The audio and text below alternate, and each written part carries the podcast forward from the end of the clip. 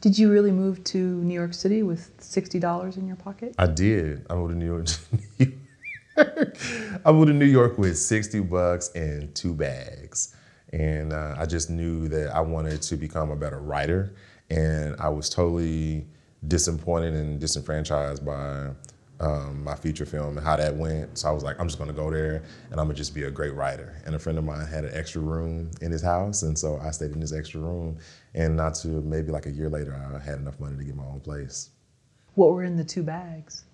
just clothes. Just clothes. Okay, all right. So you want to make sure you look good, though. That's I good. had these That's good. Pumas. I had these Pumas that I needed to throw away. They had holes in the side of them. The tread was worn down on them. But because those are the shoes that I had carried through my journey, I just never wanted to get rid of them. So it took me forever to get rid of those Pumas. But yeah, they were they were in one of those two bags. I have something like that too, and it is. It's a reminder. Mm-hmm. It, it is. It, there's a history behind it. And, yeah. yeah. Where you've been? You don't want to forget. You don't want to forget where you've been. And how did you travel? Did you travel by plane or Yeah, you drove? I, but I didn't. I didn't pay for the flight. One of my really good friends, like it was my time. It kind of wound down in Atlanta, where I, where I had produced my project, and I needed to get. I needed a place to stay. Essentially, I mean, you hate to say you're homeless, but essentially, it's true. I mean, I didn't have a lease or money to get anything, and a friend of mine, he um, got a ticket for me. He said, "Hey, I have an extra bedroom." out here in New York, you're welcome to stay. And I went up there and I stayed in this place and quickly found a job and just tried to do what I needed to do to get my life back on track. What was that time like in the airport while you were waiting for the flight and checking in? I knew it was the right move. When I was in the airport headed to New York, I knew it was the right move, uh, but I didn't know why. Um, I was had always thought I would one day live in New York, but I had not made a single plan in my life to move to New York. And I just remember getting to LaGuardia and literally stepping off the plane, and I knew that's where I was supposed to be. Nothing, nothing in me said otherwise. I knew that's where I was supposed to be. There was a film festival and, and a film. Was that any part of the motivation?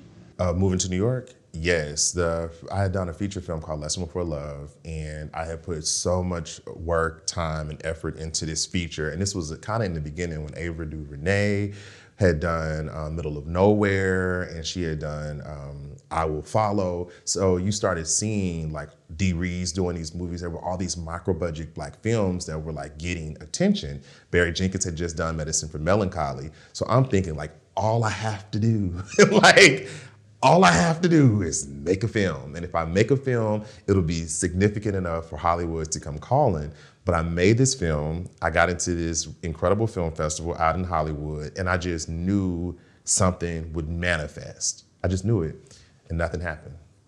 Nothing happened. And I just had my film and all these dreams, and they were just sitting there. And I was like, nothing's happening for me in Atlanta. My money's drying up. I need to just be better for myself. And I thought what was wrong was I wasn't as strong of a writer as what I needed to be. And so that's why I decided to go to New York because I'm like, the best writers are writing theater right there in New York. So I went there to just absorb and learn and grow. And how long had it been since you had finished that film? Um, it, it was the same year. It was the same year. So I did the film in 2000, at the very beginning of 2011, and then um, went on the film festival circuit. I only got into like four festivals. I only had enough money to submit for those four. So hey, but um, yeah, got into those festivals and just thought like everything would change, and nothing, nothing changed. Nothing at all changed, and it went from being what I thought was going to be my calling card to like just another project. And I didn't know that you just have to keep doing your next project and not necessarily worry about the end game. And I was so focused on the end game that first time, which I think is really what set up all that anxiety and depression that I went through for a few years. Before you moved to New York, you had a job in, was it organ donation? Yes. Yeah. And this was like a dream job. And It you were rising in the company.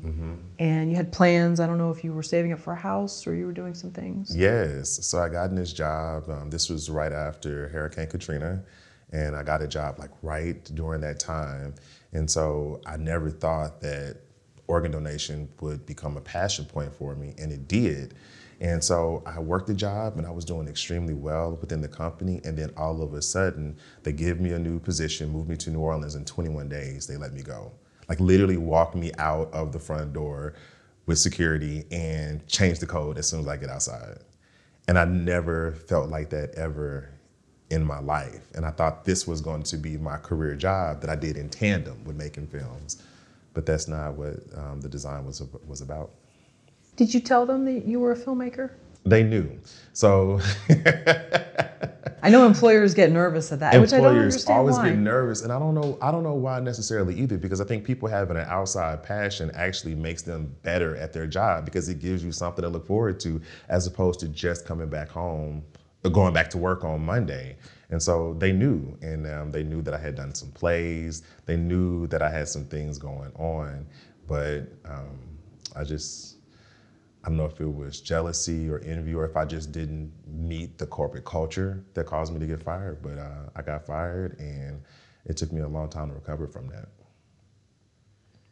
And so, do you look back on it now that it was almost a blessing in some sense because your life has taken many turns? You went to New York, now you're here in LA.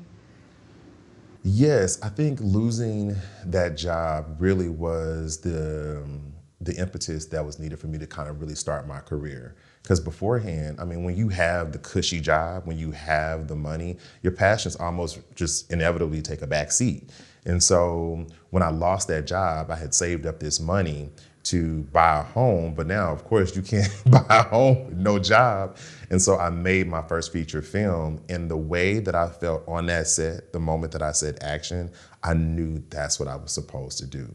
And that feeling is the feeling that has guided me throughout my entire career. Like when I have that feeling, I know that it's right and I know that's what I'm supposed to be doing. So I look at it as an ultimate blessing at the time, but it did take me through a lot of emotional um, turmoil, losing something that I felt like I was supposed to have. Also, too, I'm sure like losing trust in people. Having been in a similar situation, I know you, you do, you lose faith in like a lot of different things. It's easy to get jaded, and so did did, did there were there things that helped you out of that? Um, I think it really just took time, to be honest with you, for me to get from that place of depression. And I didn't even know that I was like even like depressed from having lost that job. I really honestly didn't know that. Um, and I never really had a clinical diagnosis, but now that I'm looking at it, I saw the state of depression means that you can't move either way. And so knowing that I was there for so long, I think it was really time and my filmmaking passion that really helped me kind of get out of that that place. But I did lose faith in people. I did lose trust in people. I kind of still operate just like that, um, having something taken away so violently. I knew the potential for that to happen again is always possible. So there is a part of me that is still extremely guarded, but I also know that I'm, you know, things are aligned in order the way that they're supposed to happen. Yeah. What advice would you give to another filmmaker on having um, a plan B or C or D, whatever? Because I think you know you, you had this plan for this movie, and then it happens to a lot of filmmakers where they think that's going to be the one to just quote put them on the map, and it it takes several other projects. Yeah, I think one of the most difficult things that happens to a filmmaker is for them to have a plan for their project and it not meet, because then the mark of success becomes something that you can't control. Well, our job is simply now, I realize it's just to create. That's what our job is. And the universe will do what the universe is supposed to do. So now when I make projects or when I'm talking to people or giving any type of advice, I always say just focus on creating. And everything that follows is what is supposed to happen, period, point blank. But if you say, oh, I'm gonna do this project so that I can get into Sundance, and you made a project, which is the gift, that's the hard part, and you don't get into Sundance, then you feel like you weren't successful. And that's not the case. The success of your creativity was in making the project. Everything after that has nothing to do necessarily with you or the project. It's just how that is supposed to move throughout the world, and you really can't control that. So when you had this job, you were planning on doing these projects maybe on the weekends or you, you know balancing it around the nine to five world. decided? Well, when I was um, working at job, I thought that I was going to write this script and then Spike Lee was going to call. like, I literally thought one day he would just hit me on the phone like, "Do you so happen to have the script?" And I'm like, "Yes, I do, Spike Lee." But uh, that's just not that's just not how it went. In order for me to have gotten to the place to start creating, I had to be in a space that identified this is the only opportunity that you have. So it had to happen that way in order for me to have created that project. And if it hadn't, I would have never found my purpose because I had not made a film before then. I had just been writing. I didn't even know that a, a short film existed. I went to a film festival in New Orleans and I thought it was for like feature films. And I'm like, of course, I love movies. And then I'm like, wait, did that just end in nine minutes? I'm like, wait, I didn't know it was a short film. And so that's how I got the thought to, oh, wait, I could take a little bit of money and I can do that. And so that's where it kind of came from. Where was this voice coming from telling you to make a short film? Wow, the voice, where was it coming from? Yeah, I think the universe speaks to us in so many different ways. And um, I didn't know, I always wanted to participate in the film industry, but I never knew how I could participate. I literally thought all I was gonna do was write films. And so when his voice came to me and said, You can make this, I think it came from universal alignment. And it was like the only thing that was facing me that I could do at the time. And um, I did it. I made the film. And I remember saying action. That's what it was. I said action on the film set. I didn't even know I was the director. I literally thought I was just putting the project together so that the person who was filming it could do all that. He was like, oh, no, no, no, you're the director. And I was like, director, I am. I was like, what do you do? He said, you say action and cut. And so when I, the first moment that I said action, I knew. It was the same voice that said, make this film. He came back and said, this is what you're supposed to be doing. Do you think you take more chances now because of this situation that happened to you that is really life changing? You think you take more risks now? I'm not afraid of anything because of losing everything. Because once you lose everything and you have nothing but your creativity, but yourself, you started to you, you start to redirect what's important to you. And before, I thought it was having a home. I thought it was having a car. I didn't know that the greatest value that I held on to was my creative abilities. And so now when I had nothing, that's where really what gave me the the fearlessness not to not to lose anything. So now I can take those risks. I could go do point art. I can make this decision or make that decision because it's not bound by things. It's just bound by my internal purpose and what I'm trying to make happen. What was the first time you wrote a screenplay? What was that like? The first time I wrote a screenplay, it was in sheer anger. I was in New Orleans and I was trying to act. And so I would go on auditions all the time, and I would always read for the same parts. And so I remember this one time going into this audition, and I read this part, and the casting director, she's like, "Oh, that was really good." She's like, "That was really good. I just need you to make it a little more um, black." And I'm like, "Okay, okay." So I actually read it the same way I did it the first time, just to let her know, like, I did read it black. So I did it again, and she's like, "Oh no, good, good, good, good." But one more time, do it again. I need it just to be more just like black. And I'm like, okay. And I read it the same way again. And she said, I don't think you're getting it. I said, well, can you demonstrate it? Can you show me like what this black? And of course, she does this stereotypical, you know, homeboy, I guess, black thing that no black people really actually do. And so I remember leaving out of that audition and I said, I can write something much more authentic than these roles that I'm getting. And so I went and I sat down and I wrote this screenplay about three actor friends who wanted to come to Hollywood and the challenges of them making their career happen as actors. And within it, I gave all the actors so many different roles to play to show that you can write an array of different things and nothing is necessarily defined by your race. So that was the first screenplay. It was called In Between Dreams that I ever wrote. And what what was the role that you were always going out for? Like, was it? I mean, It was just, always thug number three. I always read for thug number three, thug number four, somebody named Mumbles. It was always that type of like stereotypical role. And this was in the like the 2000s, you know? So it's not like it was, you know, back in the 80s. And it was a lot of those stereotypical roles because a lot of those um, during that era that was coming out of like the Love Jones era, the Love and Basketball, where it was like a lot of black romantic comedies, where now they were heading into the direction of doing more hard edge films. So there were a lot of thug type of roles that they wanted me to audition for. And I did, and I never got any of them because I don't I don't make a good thug. and these were all in Louisiana or Georgia. Louisiana. Okay. In and then there was a lot of auditions there. There's a lot of auditions. So part of the tax um, credit that they give to um, the productions is you have to have so many speaking parts for local talent. And so those were the roles. And that's why they were written so thinly, is because it really wasn't part of the production. It was just what they had to write in order to get those tax credits. If you had five minutes to teach someone how to write a screenplay, what would you tell them? Start with character. Start with character. I think the most important thing that you can write a screen a screenplay is about just an amazing, amazing, amazing character. Um, I know when I construct or engineer a character, I always start with some of the flaws that kind of exist within myself that I know need to be healed or need some type of attention. And so I use screenplays really as a way to like kind of heal some of those wounds that I have, which uh, gives most of my work very dramatic feel. But um, I would definitely say start with an incredibly rich character.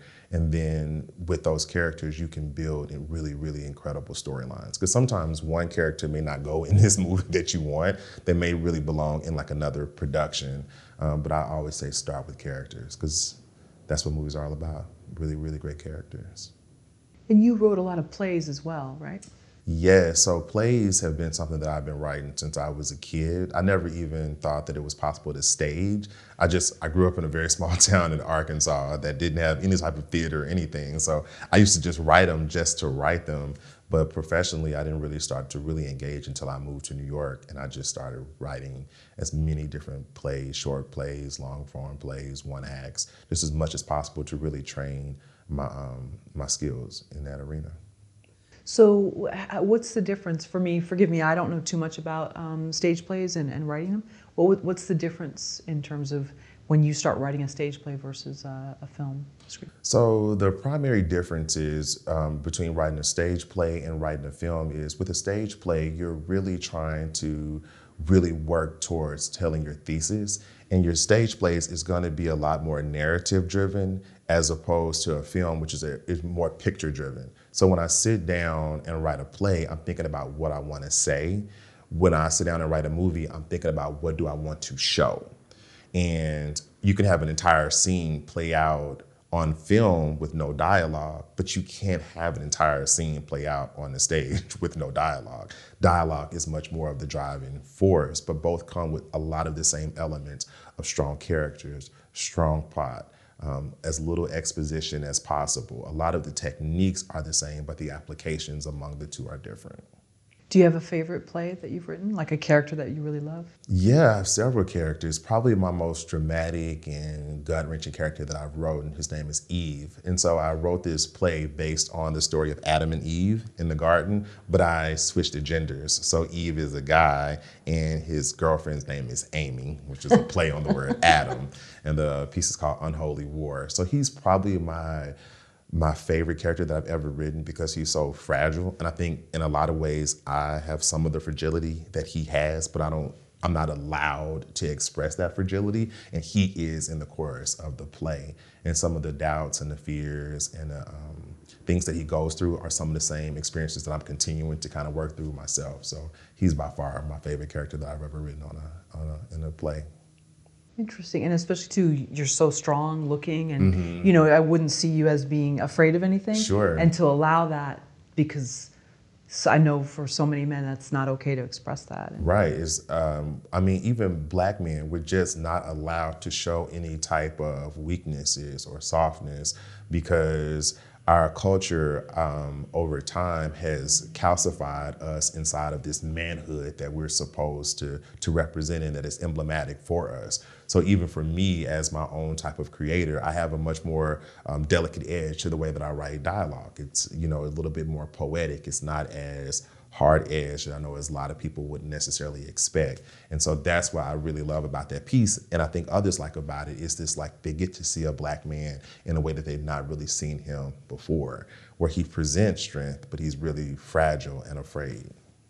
And going back to that audition, yeah. They didn't want you to show that fear, probably. No, no, not not at all. They want when she said when um the in the audition the woman kept saying make it more black, she was saying be stronger that's what she was really asking me. She was like, have more rhythm to the way that you speak, um, be more forceful in the presence that you have, which does, which is representative and indicative of black men.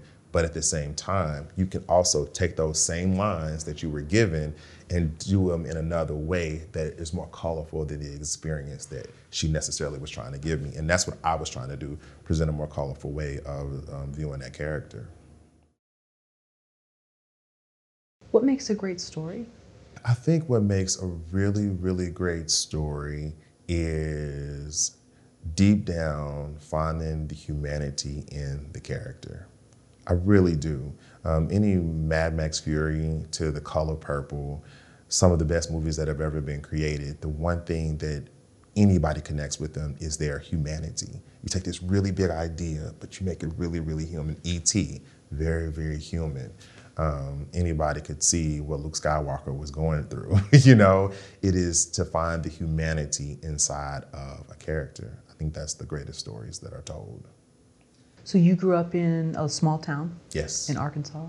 Did you go to a movie theater? Because I know certain small towns they they have one, but it's like miles away. Yeah, so I very seldom went to movies growing up. We didn't we didn't have a movie theater in our local uh, city, but we did have a blockbuster that was across town. Ooh. And so we grew up every Friday or Saturday going to the blockbuster, getting three or four tapes, VHS tapes, and and popping them in and watching those movies. So while I didn't have a big screen, I did have a screen, and that's how I was able to really um, admire the the film industry. Would you get excited going there? Because I would, like trying to choose something that wasn't on the wall that had 50 uh, it was the best experience. Blockbuster was the best experience because remember it was a smell of popcorn right when you walked through the front door and they had on these blue button downs and i wanted to work there so bad so i could get movies for free and i must have applied like four times. I never got hired. I never got hired at the local blockbuster but it was like our favorite it was our favorite thing to do on like Fridays and Saturdays was to go get a movie from Blockbuster. I used to have a crush on the guy that worked there, so Did I would go in there a lot. Yeah. Did you ever speak to him? Uh, no, but he took his um the roller thing. You know, they had the little yeah. like, and he did it by my feet, and I was like, that's a sign. he likes me. And it then was a sign. He left to go to college, and I was like, um, yeah, you know the guy that used to work here, and they're like, oh yeah, he doesn't work here anymore. And uh, I was just, ah. but anyway. That's all right. But yeah, Blockbuster, great, great memories. Yeah. yeah. How do you get to a character's emotional truth as a writer? I used to really struggle with finding characters' emotional truths. And the reason why that was is because I had not found my emotional truth. Um, when you're in the hamster wheel of trying to make content and all you're doing is creating and you're not living, it's hard for you to really connect to yourself. And so um, after I got to New York and I really kind of started to settle my life, I started to travel a lot more and make sure that I started to have experiences and I started to engage in my own personal growth. And so then when I found my own personal growth and who I was, I was able to, in, in an interesting way, tap into that emotional truth for a character. And that emotional truth for me is defined as what the character wants to truly believe about himself but nothing in the world is saying this is such. So, for instance, a young filmmaker who really wants to be a filmmaker, but their universe is telling them that you're not a filmmaker. That is their emotional truth that they want to be a filmmaker. And I think the journey of a, of a story, whether it's a short story or a film or a play, is how to get that character to believe in the truth that's already beating in their heart. So that's how I think that you get to a character's emotional truth is to find out what it is inside of them that really gets their blood moving, that gets their heart um, rate up, that gets them, gives them purpose to get out of the bed. That is what their emotional truth is. So the world is telling them they're one thing, but that's not what they feel inside. That's not what they feel inside. And for many of us, that's that's the reality. you know, we're like wanting to build this business, but the world is saying you don't have the credit score, or you're in the wrong city to do that, or you're not capable of doing that. And then you to be able to overcome all of those odds to get what you feel that you're supposed to have is where I think the story really is. Are there certain films that really hit home for you that do that? One of the one of the stories I think is Moonlight that does that beautifully because his ultimate emotional truth is he deserved to be loved, that he was worthy of love and belonging, and where he was going to get that, Black didn't know. You know, he just didn't know where he was going to get that from. And then you see, especially when he gets to the third act, he's so calcified from the world that he has quarantined himself off. All he does is work out and he does all these drug deals in order to make money. Again, a very dangerous way to exist because he had come through the prison system. But then when he meets up with the guy at the very end, and he starts to break down that you are worthy of love because he saw somebody cook for him in a very loving way. He saw somebody have a conversation with him. So I love Moonlight as one of the greatest examples of a character finding their emotional truth, even if it was just subtle and at the very end. What about a play? Yeah, so my favorite play um, that illustrates emotional truth would probably be um, The Mountaintop by Katori Hall. She did a play that's about um, Martin Luther King, and Camae, which is um, a woman who was working in the hotel that he was staying in. And this is the night before his murder. And so the emotional truth that um, Martin Luther King was trying to come to in that piece is I'm prepared to die. Like I'm ready for this death. But again, the, when he shows up into this hotel room, this woman is talking about how much he's needed how much he's leading these organizations and how much how important he is to the movement, which tells him that he's not necessarily done here. So to see that exploration in the course of that, which was a two-hour, two-person play, which was phenomenal, again was another way of me being able to see how someone gets to their emotional truth that was totally different from the way that it was done in like Moonlight. And sorry, it is based on a real life character. That Martin Luther King. Yeah. No, but at the the uh, the Camae? hotel. Yeah. No, so she's totally oh. fictionalized. It's a fictionalized example of what he experienced the night before, and it is a stellar piece of theater. Interesting. It is stellar. Yep. Wow. So he knew he knew it was coming because the COINTELPRO and all the different things. He knew. I think you, you always know. I think you always know. I think you know when it's time to move on. I think you know when it's time to stay. I think you know when it's time to deal with something that you don't need to really want to deal with. I think the universe always tells you those messages and those signs. Or in uh, Martin Luther King's case, when it was time for him to die, I think he knew. I think we always know. What ruins a story for you? Inauthenticity. Is that how you say that? Yeah. yeah. when when you know that it's not authentic, that is what really just ruins uh, a film or a story for me. When you know this is not the exact example of what this person would have done, felt, or truly believed. Um, I think it just takes it always just seems to take me out of the piece. Is when I when I when I see it's not authentic.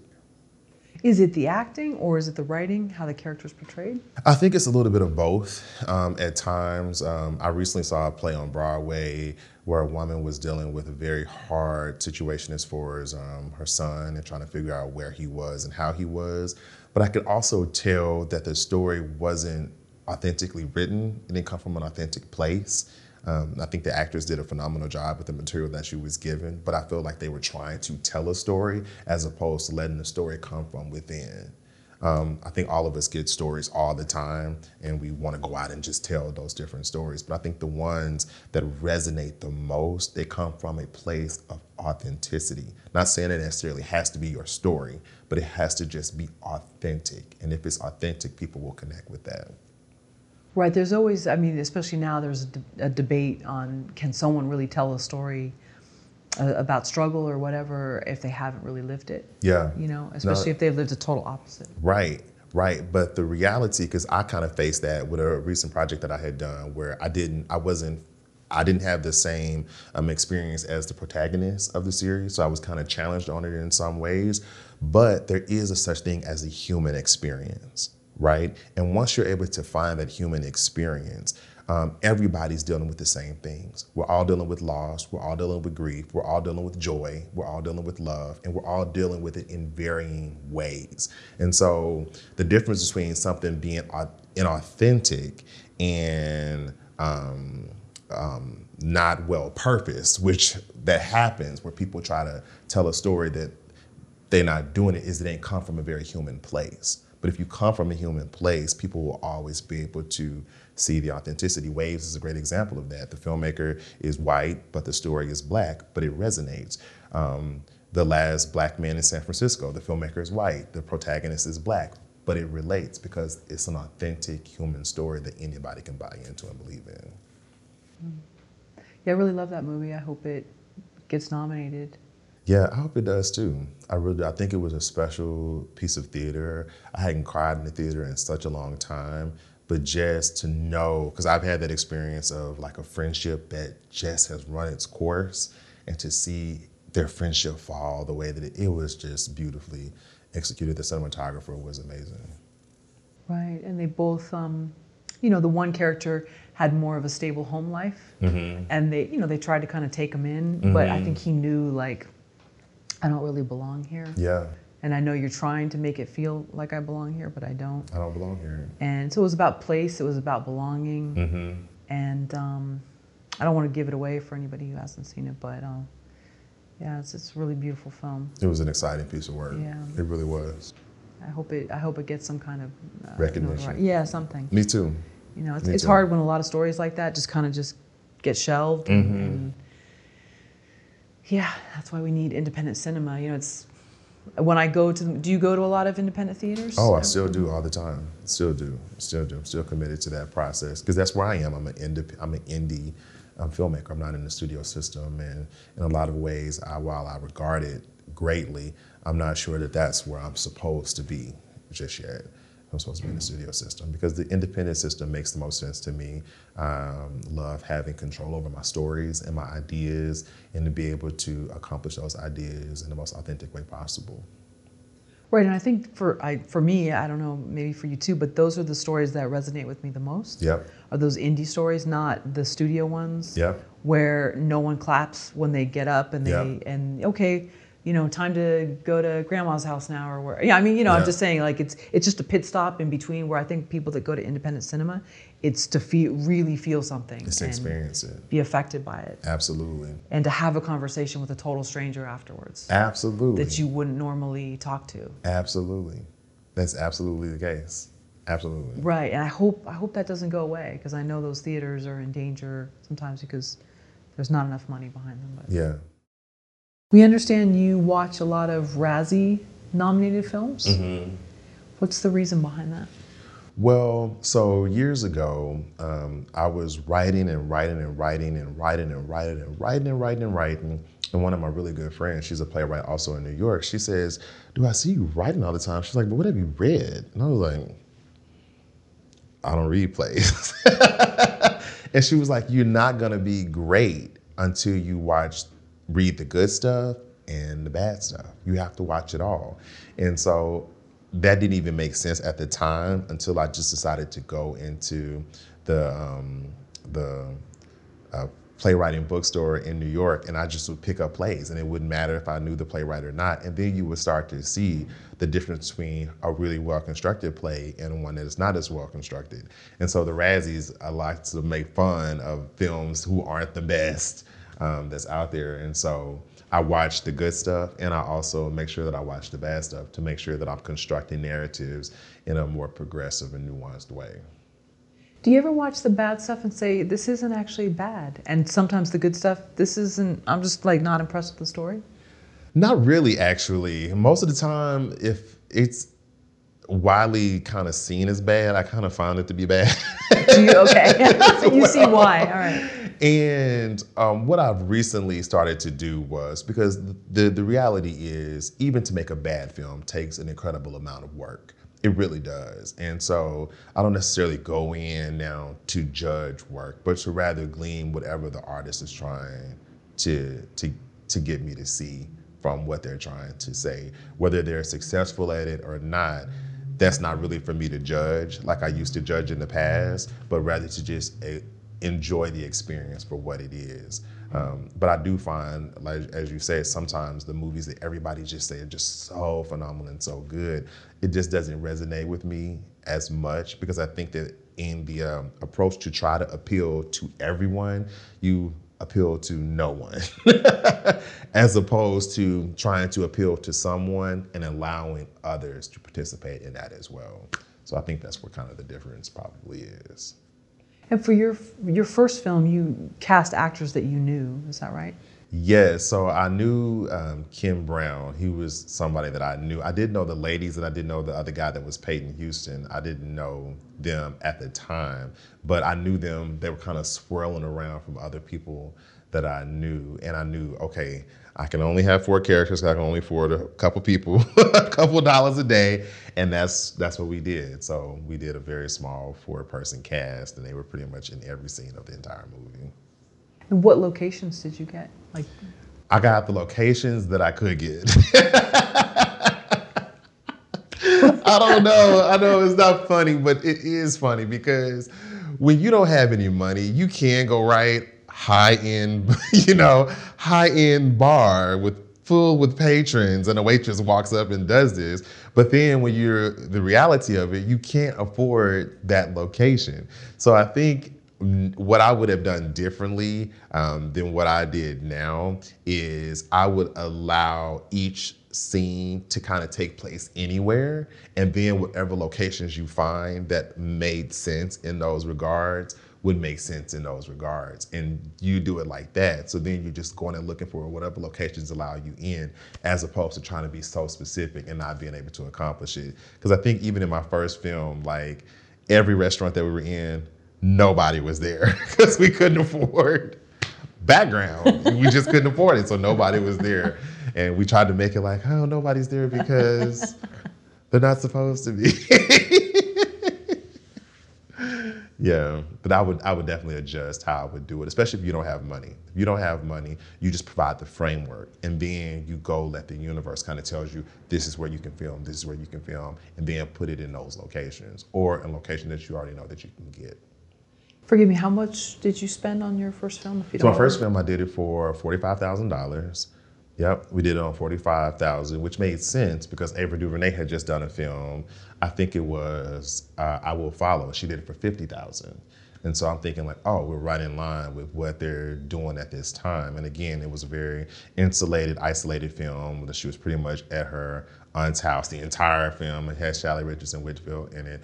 But Ava is like a master at being able to market and get her voice out there.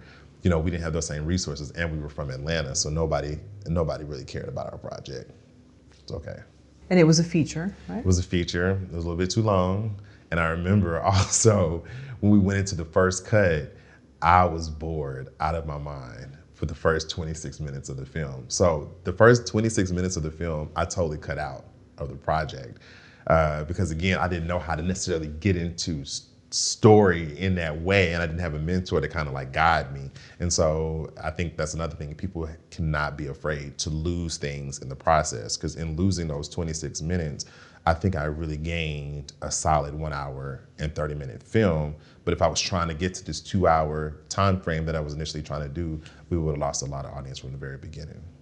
And you cut that in when you started editing it? Yes, I remember my first time watching it and I was just like this is not interesting.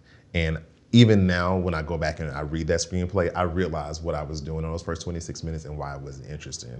And so now I approach stories with a little bit more vigor and heart from the very beginning, and I don't try to meander as much as I had initially done.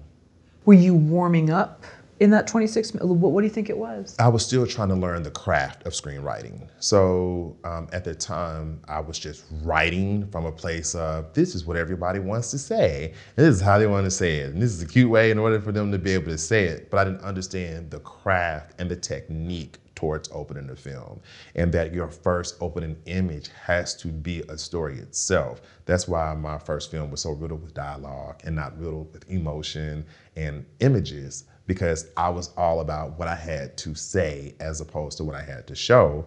Where fast forward now, like I'm working on another feature film, which I cannot believe I'm doing, but 10 years later, I'm doing another feature film and everything is image based. So my first scene, I'm drawing what the image is. And then I'm deriving what has to be said within that for the story to truly live. Like what information does the character, does the audience have to have in this moment? That's a complete different approach from what I did in the very beginning. I was very much writing plays um, on film and trying to film a play as opposed to making a movie. That 45,000, uh, forgive me if this is too personal, uh, but that was meant for you to put a down payment on a house, right?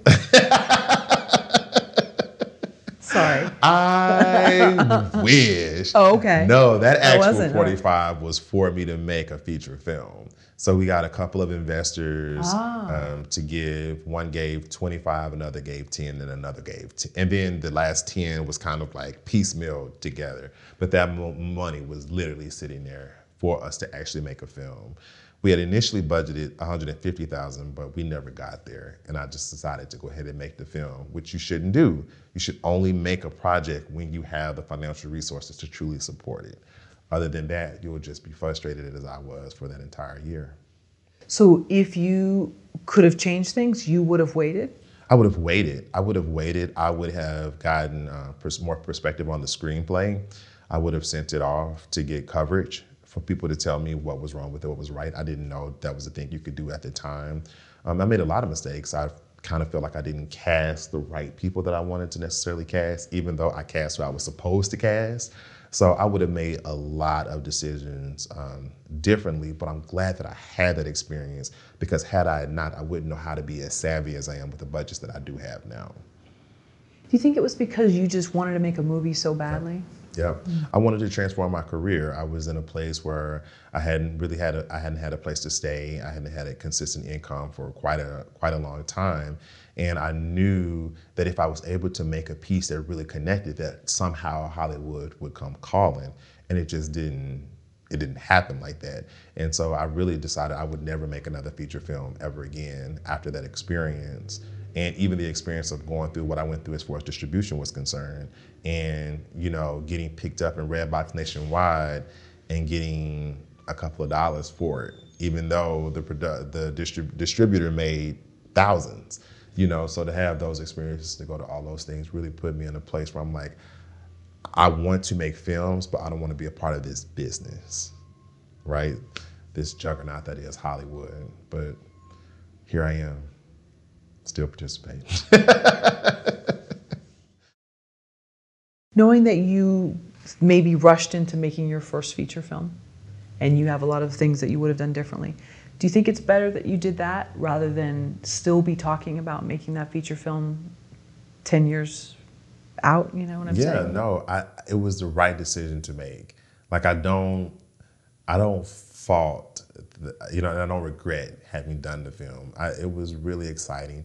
I still watch it every now and then. I'm like, oh my god, this is actually like a good little film. I'm still excited about it.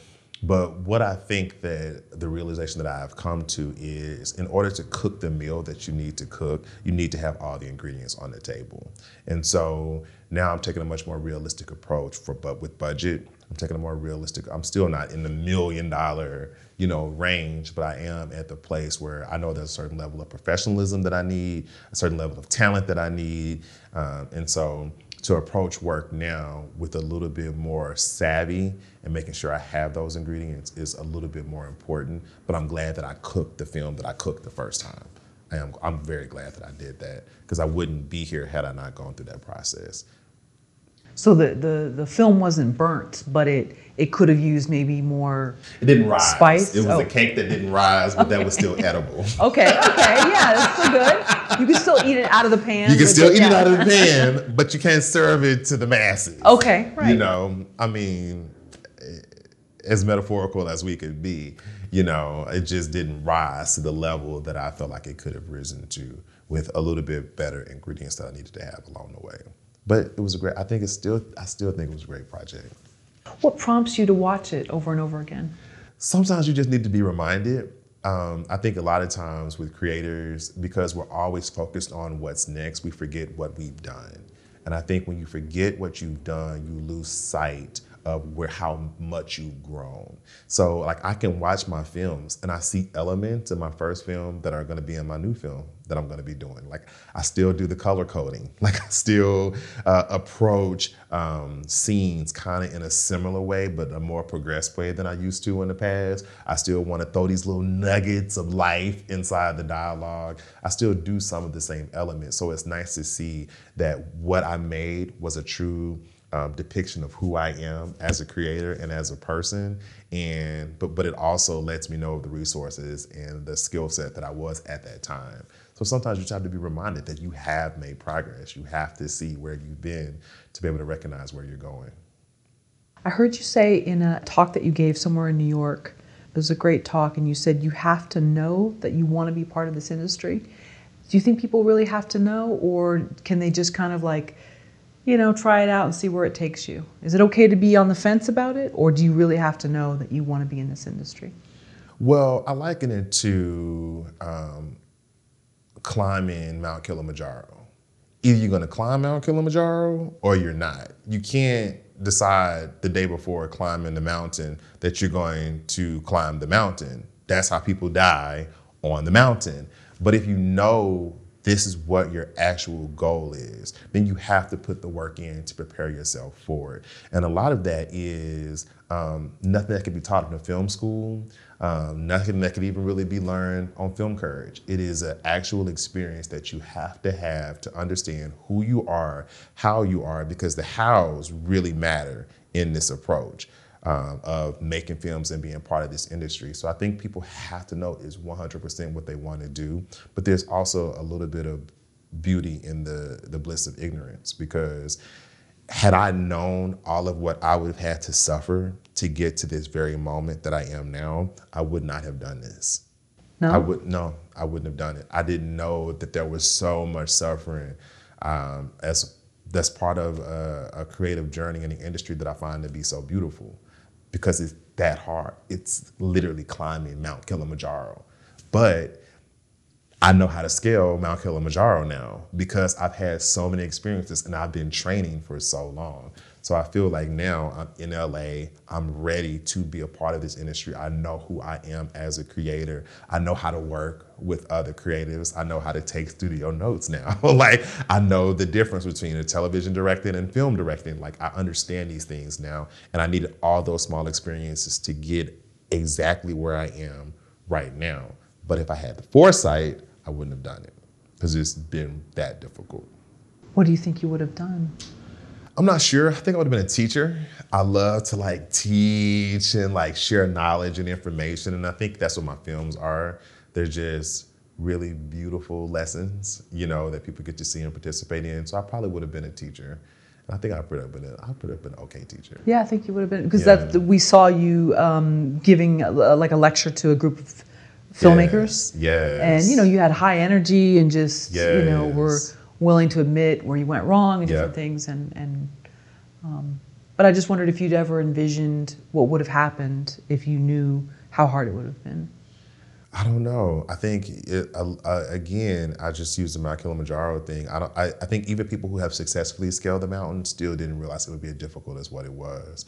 And I think to still get to the top and not recognizing how difficult it what it was is where the joy comes in, right? That's what makes the hero's journey. Because I'm on my own hero's journey, trying to come from nothing to make myself relevant in an industry that I am extremely passionate about and that I love. So. Yeah, but I wouldn't. I wouldn't. I wouldn't do it if I could see it. If I could see it, I wouldn't have done it. Does your family ever call you to come home? No, they don't. They knew calling me to try to come back to Arkansas would be totally futile. it would be a futile call. They would never make that call. And there was a lot of trepidation for them. I mean, to live in Arkansas is to live in such a safe space. You know, it doesn't take much to own a home. Um, there's a community of people that already support, that already love. But the reality is, the industry that I want to be a part of exists in New York and it exists in LA. So I had to make the decisions to come to come out here, and I'm glad that I did. Have you ever been tempted to compromise your values? I have not been tempted uh, to compromise my values because for me, I've been leading the effort of my productions. Um, they've been my productions. And so I haven't had to run against any type of um, executives or executive producers that have asked me to compromise any of my values. And to be honest, and I'm really kind of thankful that you asked that question because it makes me reflect on why I got into this industry and to begin with and what I didn't think was possible. I didn't think it was possible to get to where I am without compromising my values. And I remember when I was like 20, 22 years old, I came to LA with a script, that script that I had made between you and me that I thought Spike Lee was gonna pick up. I came to LA and I was here for six weeks. And I recognized in order for me to be successful, I'm gonna have to compromise my values. So I immediately went right back home because I was like, this is not for me, which fast forward these few years later, I'm here and I haven't had to do any of that. So I'm really grateful. Without naming any names or exact situations, what did you feel you would have to do and what, how would that be compromising? Well, the thing that I learned about LA when I first got here is the is how the community kind of works here. Um, I'm a very like um, spiritual person. I'm not really religious. I'm not. I'm. I'm very much an empath, and in order to not be affected by those energies, I can't be around a lot of people. And I saw that when I first got to LA, you have to find a crew of people to kind of run and to kind of hang out with. And so I, I could see myself being in circles where people were talking negative about other people in order to make themselves feel better, and that's not me. You know. Um, the you know kind of drugs things that kind of was going on and i'm like that's not that's not me either. Like i don't judge anybody for what they do but it's not necessarily who i am but i'm also not like a religious zealot you know? I'm like a little bit in between just a guy that wants to eat good food and go to the movies. Like that's all i want to do. And so i just kind of could see a lot of those influences happening and a lot of those influences taking root and i was like okay i'm not ready for la but now that i'm back while I still see some of those same things again, I'm able to address it a little bit different than what I was in the past. I have the strength now to say no. And plus, you have a body of work. Yeah. So at that time when you came, you had just a few scripts? Just a few uh-huh. scripts. Just a few scripts and a whole lot of um, um, naivete. I really did. Right. I really did. I had no idea how the film industry in LA works. And in this past year that I've been here, while I don't, I can't say I'm like an expert, I've really been able to see and witness how the industry works. And it makes a lot more sense now, and I see how I can navigate through it. And plus, you know you can put a production together. Yep. You did it. Yeah. So whether you were totally happy with the project, the outcome mm-hmm. is one thing, but you know you can get people together, you can get resources. So I'm sure that exudes a different energy so maybe then they know, okay, well, this guy, I can't totally, I can't pull the wool over his eyes. No, already... not at all. Uh, when I got here, so one of the first things that happened when I got here was uh, people, different production companies would hit me up for different meetings. And I remember having this one meeting, and this guy, he was talking really quick, really, really quick, very gregarious, um, at a very attractive personality, very attractive personality. And he was talking about like, I love, send me your script. I would want to look at your project. I sent him over just like a deck of what I wanted to. He was like, this is the perfect project. And then he starts talking about um, that he can do these certain sales on the film prior to just to get started. All he needed was like fifteen thousand dollars, and I I know when I was younger, not that I had fifteen thousand, but if I would have had it, I knew I would have given it to him. But now I'm able to note the business and I know that I don't have to give you $15,000 for me to go get money for my feature film. But again, you start to see these characters and you start to see how people conduct themselves and know, like, oh, that's not what I want to be associated with. And so I was easily I was easily able to say no this time, where when I was younger, I wouldn't have been able to do that. So he wanted that upfront money to Yep. take on your film. to take on my film project um, and then um, to get funding for it. But I just never heard of that structure, that finance structure that he was saying. So it made sense that this was more of a scam than it was an honest reality of someone who just wanted to work with me. Almost like um, modeling agencies that'll take you on Yep. if you use their photographer and these different things and Yeah. you pay this upfront. So it was almost like that, like the was- project hadn't finished or wasn't even made. No, the project wasn't made. It was just a screenplay at the time. Um, I still have that screenplay, but he read the screenplay, said it was incredible, which of course was part of the the manipulation, and wanted money, wanted about fifteen thousand dollars to get just to get started. And then he said, you know, he's he's able to work a deal within like six to eight weeks. And I'm like, none of what you're saying makes any sense. And so you were 21 and you went back home Yeah. with that knowledge. Did he try to call? No, this happened this year. Oh, oh that got happened this oh, year. Wow. Okay. If that had happened to me when I was 21, oh, I would have given them whatever I had because I would have ah. thought this is this is how you this is how you make a film. This is the business, and it's not the business. And I know the business because I've studied the business, act, you know, more appropriately. So yeah, this just happened like maybe like six months ago. oh, okay. Mm-hmm. Sorry, my bad. I thought this was okay. And so, how did that make you feel, knowing like you you could have been taken advantage of, but you knew better? Like, how does that? It made me feel so accomplished. it really did. The one thing that I have learned how to do is say no. And that's sometimes I have to say no to myself. like, hey, I want to write this certain project. No, that project isn't for you. It's not authentic. Oh, great. And so now I'm able to flex that muscle. So it was nice for me to look him in his eye and tell him, no, thank you. It was it was empowering. And again, I wouldn't have gotten there had I not done my feature, had I not done my digital content, had I not gone through these scrapes and these bruises to know what feels right and what feels wrong. And have the power to be able to to say no. After you made your first feature film, you stopped making movies for? Yes, I did. I said I would never make another feature film again.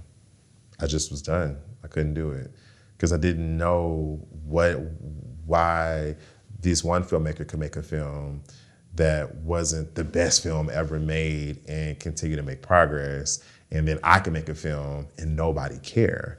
I didn't understand that, but I also at the time didn't understand the business you know, and the business of visibility, the business of associations, of knowing people. You know, I didn't have any of that. I was just this one, this young man creating these films in my own lab, and not that many resources to get them out into the world. So I had a very small um, approach, and I just knew I was like, this is too hard, and I'm not going to do it. So I just decided to just become a playwright in New York, as opposed to keep making a film.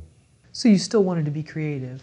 I wanted to create, but I wanted to do it in a place that was a little more safe, a place where I could like have regular things like um, afford a cup of coffee.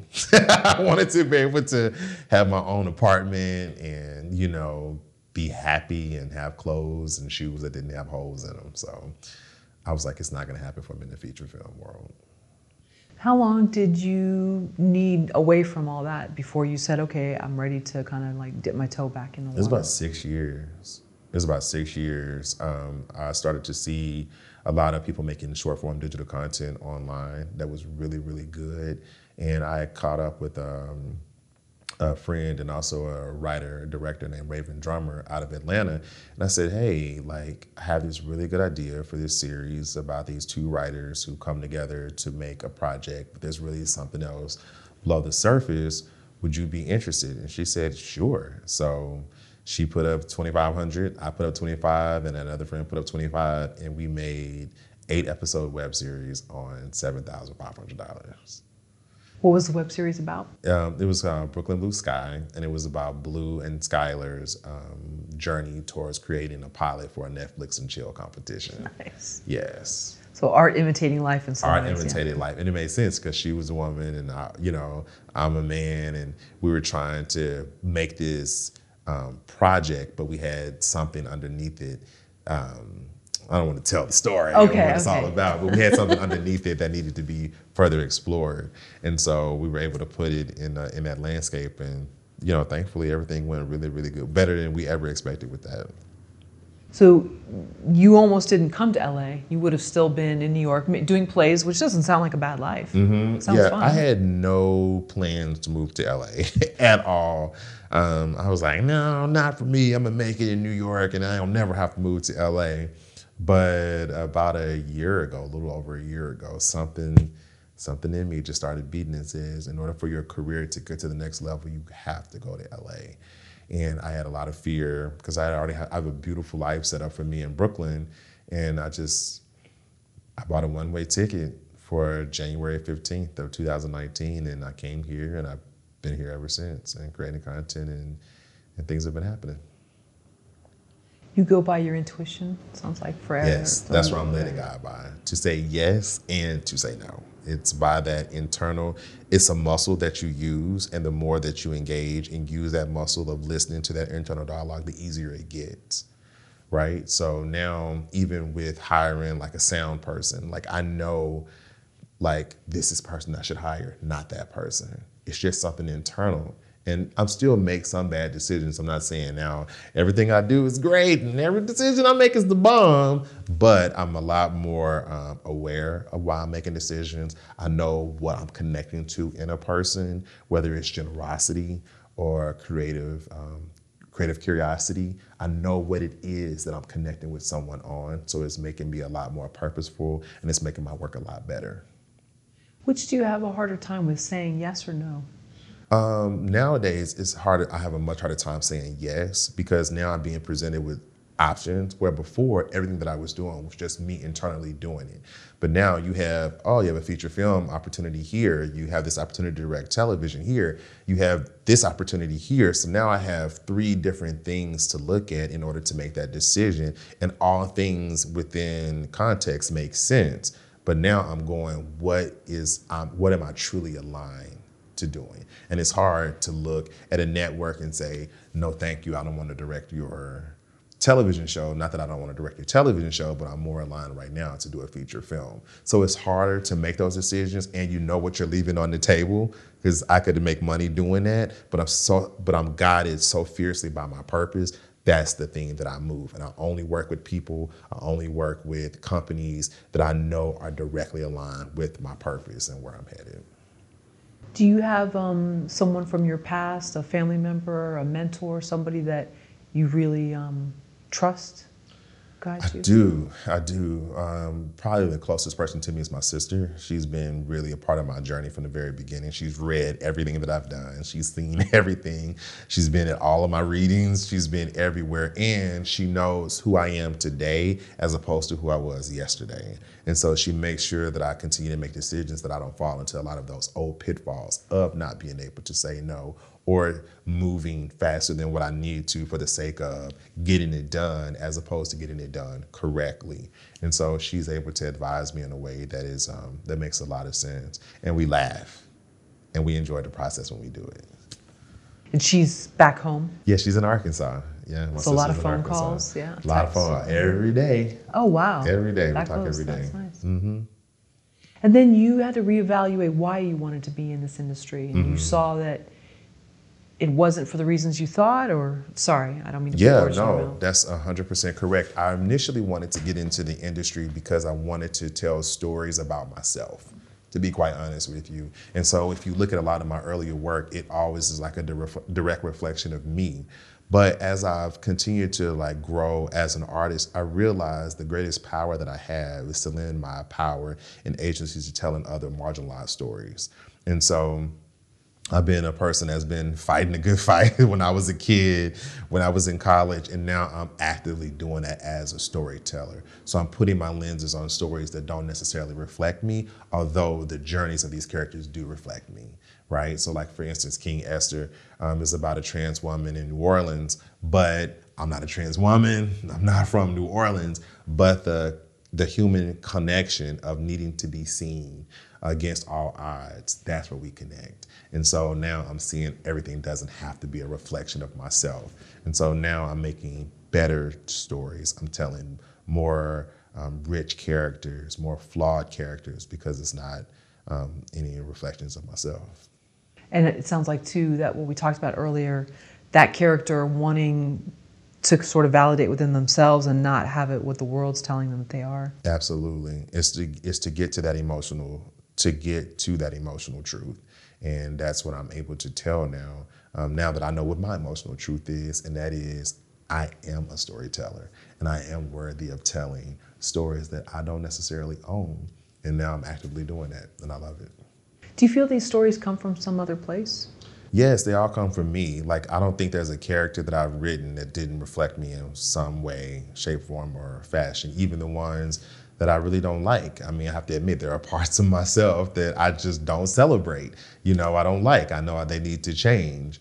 Um, whether that is, um, again, my ability to people please. I used to be a people pleaser, um, and to my own detriment. I'm still actively working on that.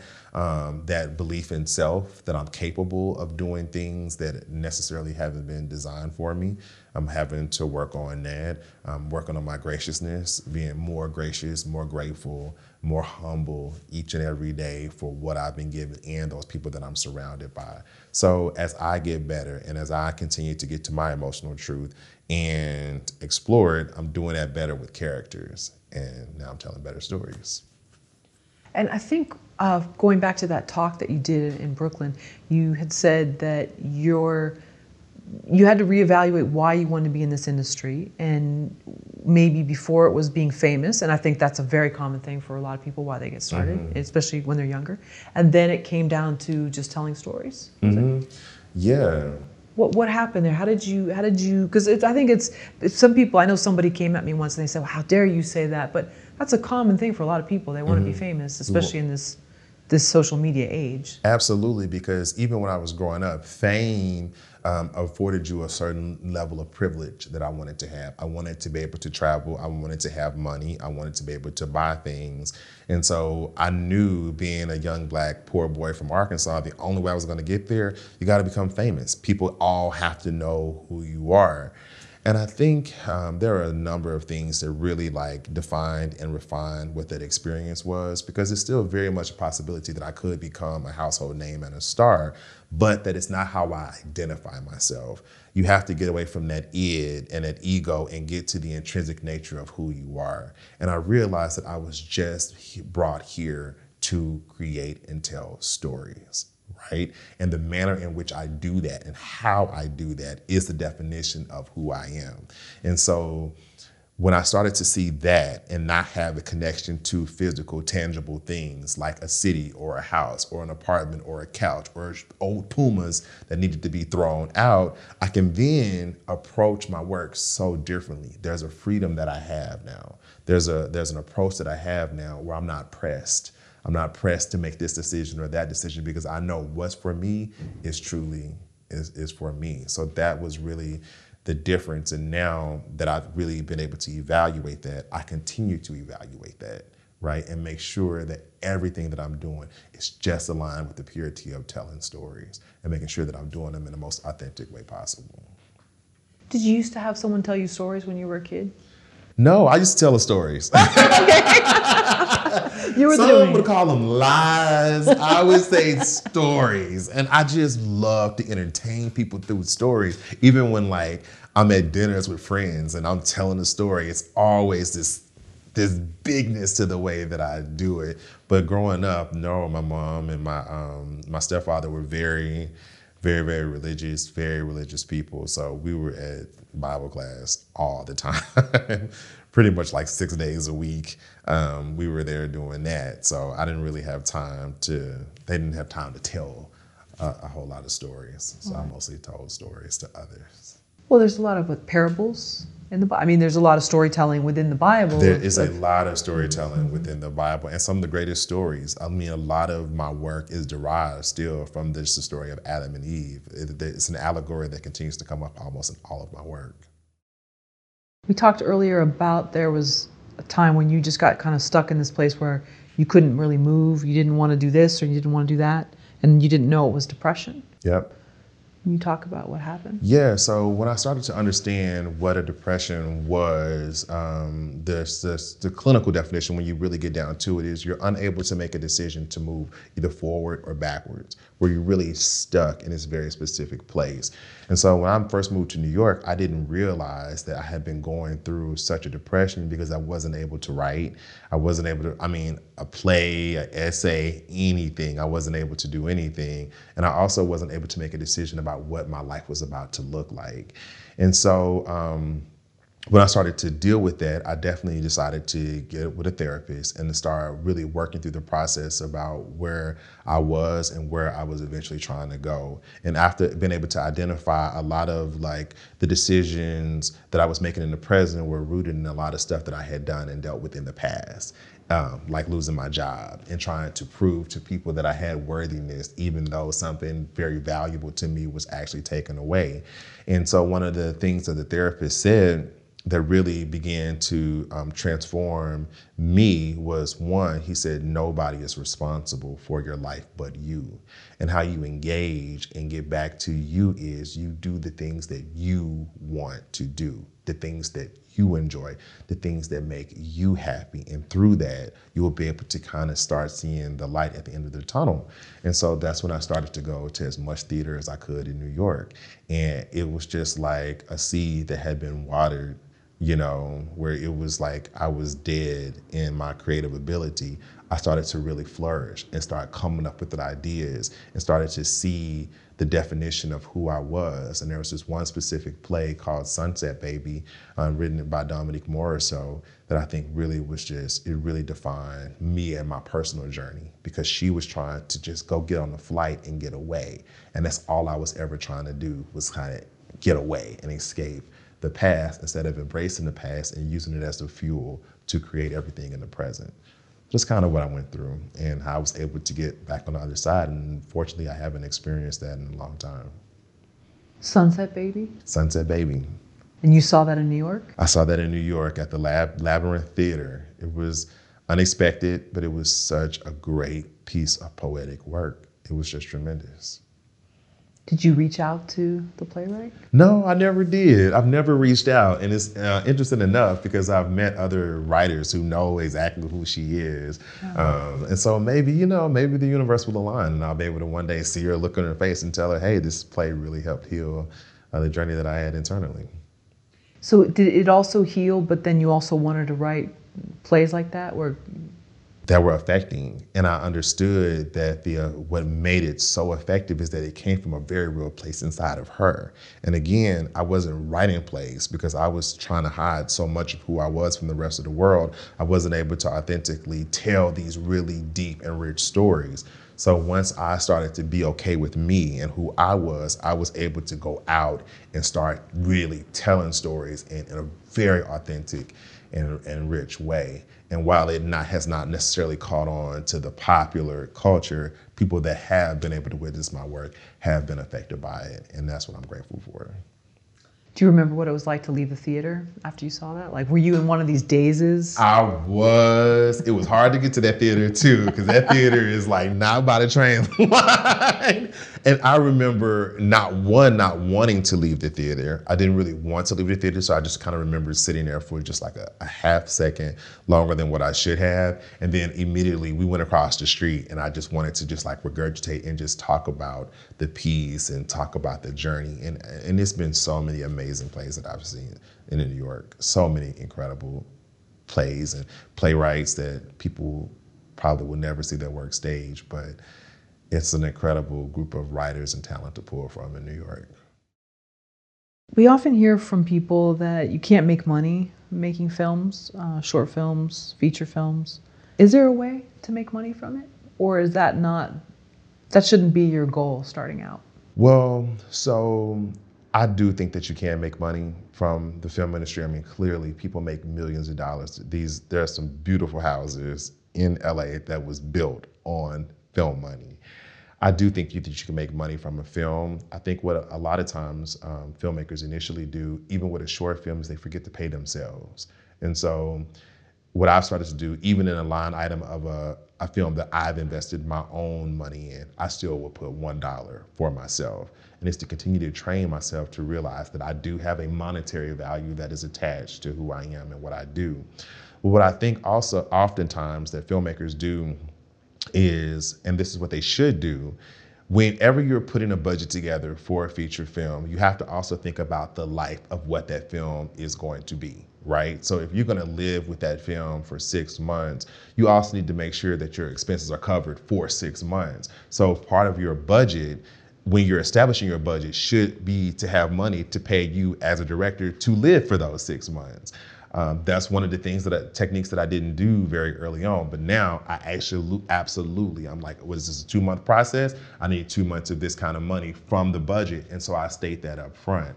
And also, one thing that I would also say that I think filmmakers should absolutely do is say what you need as well right? Because we always speak from a place of just talking about the project, making sure the project, we want to make sure the project has the right camera. We want to make sure it has the right light and the right location, the right actors.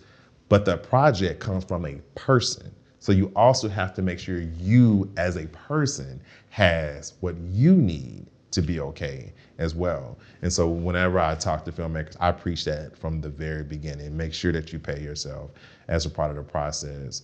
But as far as the film's um, ability to be monetized and to make money, there are people whose job is to do that. And you should go find those people and make sure that you get in contact with those people to make that happen. Because it's not our job to make the money, it's our job to create the product.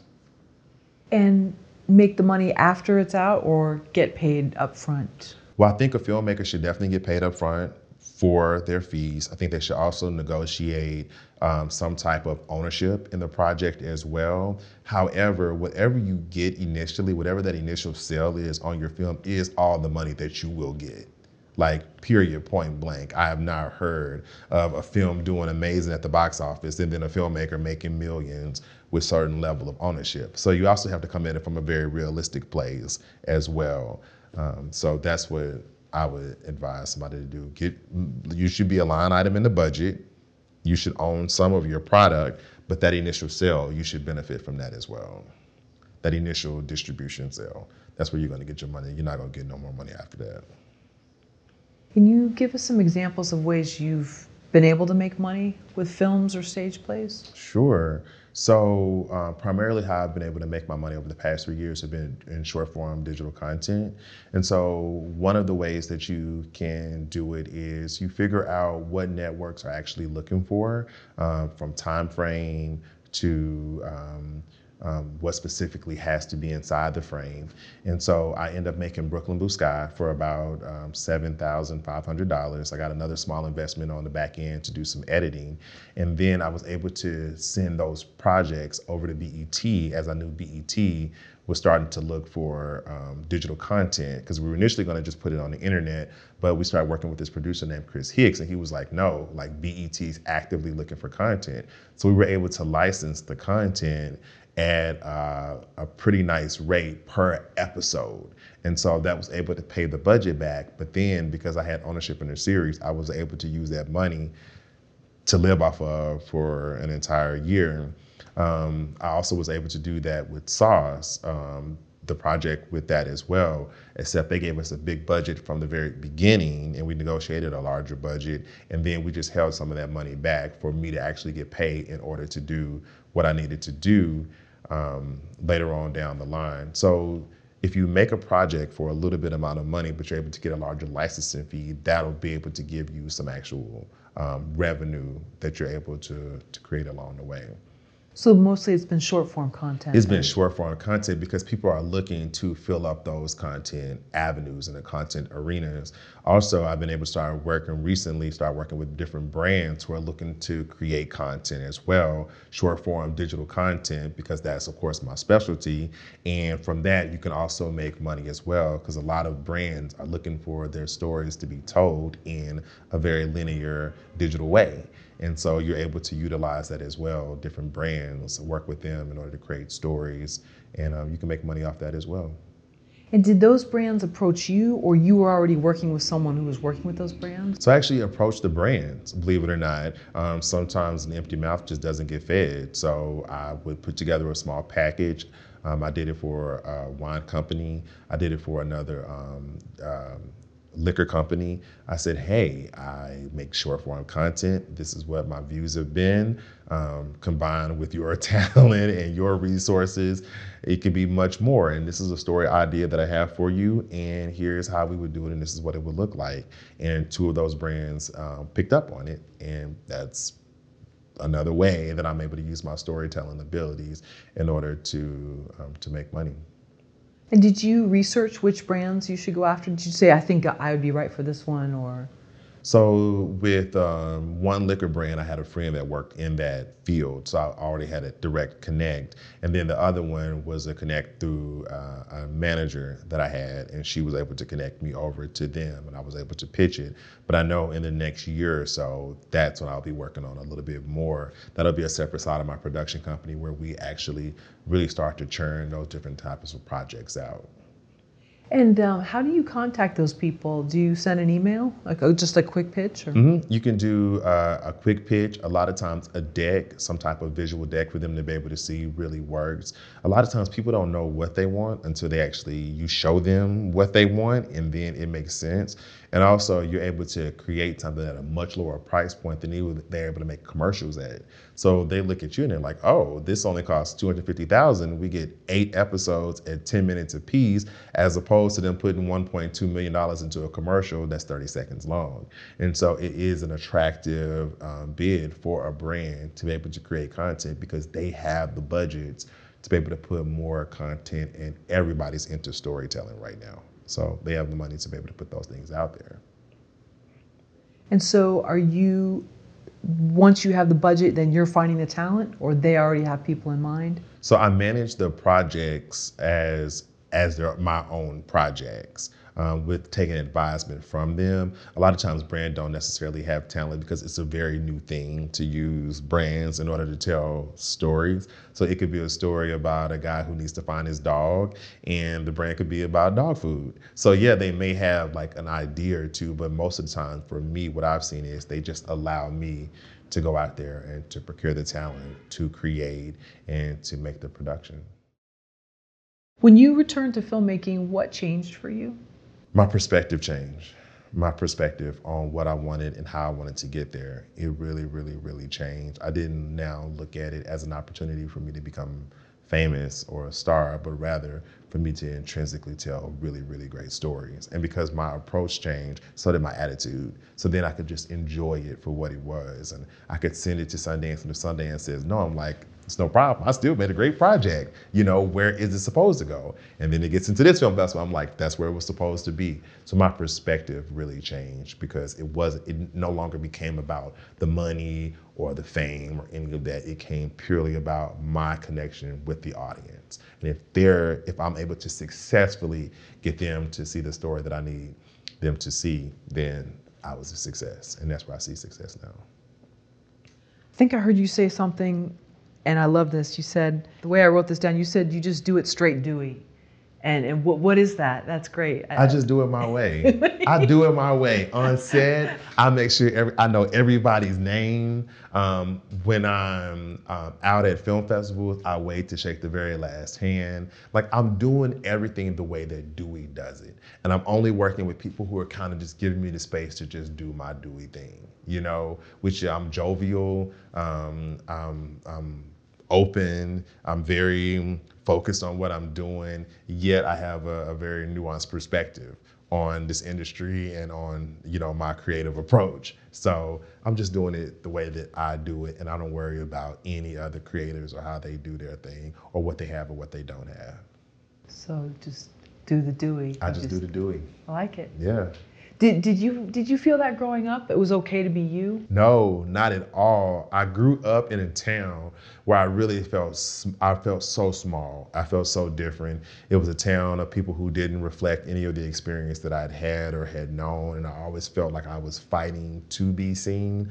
Um, and I was always I, the way that I saw the world wasn't reflective on the environment that I was seeing. So I didn't feel that it was okay for me to be who my most authentic self was. And I think after my first feature film and me moving to New York and just being in this environment of creative people who are just being authentic and like me seeing like it is okay to be myself. It is okay for me to to to love everybody. It's okay for me to look at the world uh, from an international place as opposed to just being a domestic place. It's okay. So when I started to give myself the permission to experience myself in the fullness of who I was, that's when everything really started to change. And I'm like, you know what? This is who I am. This is how I am. This is the kindness that I have to give. I'm gonna give it. I'm gonna keep creating and keep keep it moving.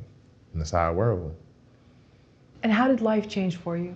Everything has magnified. So I remember when I moved to New York, I had um, 60 bucks. I had two bags. That's all I had. Um, I had lost my furniture. I had lost my cars. I had, I had lost all of the things that I thought defined who I was. And then I remember just using my universal intuition to be able to see how I was going to move forward with certain things, whether I should do this play, whether I should do this short film, whether I should work on this music video. And then slowly I started to see all the things that I had lost came right back. I got a bed and I got a, a car and I got a couch and I had this and my appreciation for it was so different while still not being attached to any of it at all right? I could lose everything tomorrow and I'll still be Dui Jarrod, right? And I'm still going to be kind and I'm still going to create and I'm still going to have purpose because it's not defined by what I have, it's defined by who I am. And that's how I kind of have lived my life since then. Did you approach Issa Rae about King Esther or did she approach you? Uh, the producer, Caroline Robinson, she had approached Deniese Davis over there, who was kind of um, um, Issa's right hand. And so we, they were the first people that we had connected with about uh, King Esther, but at the time, it just they were trying to do some new things digitally. We hadn't really gotten out on the film festival circuit, and so we just kind of had a meeting of the minds. And so it was nice that when it came back around and we had looked at all the options on the table, we chose the option that we had kind of all found from the very beginning, which was Issa Rae's uh, production company. And sorry, it was already finished? It was already finished. Was already yeah, finished. so it was okay. finished. We, we even when we initially caught up with them, we had sent them the version of King Esther and they really really loved it and saw um, the value of it but they weren't ready to like release on their network or anything like that at that time and then when we came back later everything was just beautifully aligned for, for the for the both of us to work together on it and king esther is about what so King Esther is a short form digital con- um, series about a transgender woman in New Orleans seven days before Hurricane Katrina and her decision to either stay or leave as the as the hurricane comes to town. Yeah, so each episode is for one day in her life, uh, leading up to August 28, 2005. And do people know that she's trans? Or yes, so she is um, noticeably she's noticeably trans in this series, and um, as it's a part of the series. It's, it doesn't encapsulate what the series is all about. It could have been about any character, but it's just about Esther, who just so happens to be trans. Sure. But it's nice for us to be able to kind of also have explored her and her journey a little bit as um, as well, and how she was going to get there. But it has all the elements of family discomfort, love, belonging, singing, dreams. It's all it's all woven in there inside the story. And you wrote it? Yeah, I wrote it. I wrote it, directed it, produced it. So. What made you want to write it?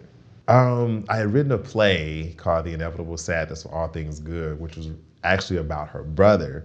And so um, there came this this time where I would do different readings for it in Brooklyn, and people always loved the piece, but they really liked Esther, but they knew that authentically she wasn't where she needed to be. And so to really to really exercise myself in telling stories of people who don't belong, you know, necessarily to the same experience that I've had, I started to just etch out her story and I started to write it and I started to do an incredible amount of research about the trans um, community, uh, their stories, their journeys, their authenticity, the way that they live and the fullness of themselves. And then I just encapsulated all that into this story where the common denominator across all was the humanity and empathy. And that's how I made the story.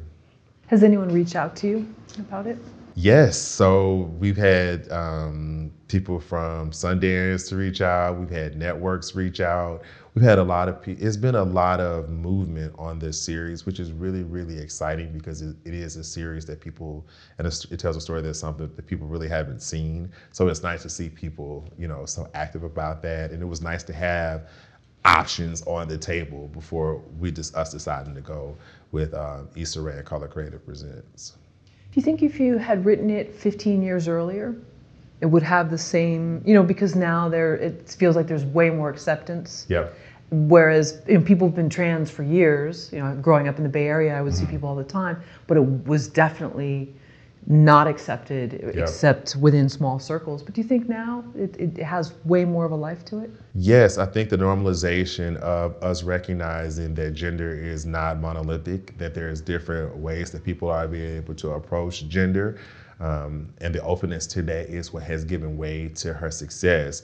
But I don't think that had I done this back in, you know, 2000 and um, that it would five or anything Right. like that, it would have had the same gravitas that it had now. I think it would be probably would have had a little bit of more of a cult following, so people would have watched it, you know, in the cover of darkness, but it wouldn't have been able to be what it is now. I think now was the perfect time, especially on the heels of her story of um, Pose and other things that continue to introduce new and different and stories to the fold.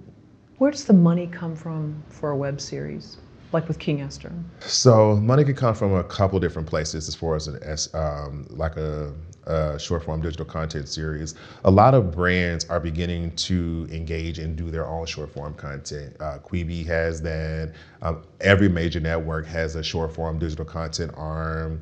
New Form specializes in short form digital content. Essex, Essence uh, magazine just started a Essence digital studio. So they're, it, they're there and they're funding content in order for um, stories to have a life online.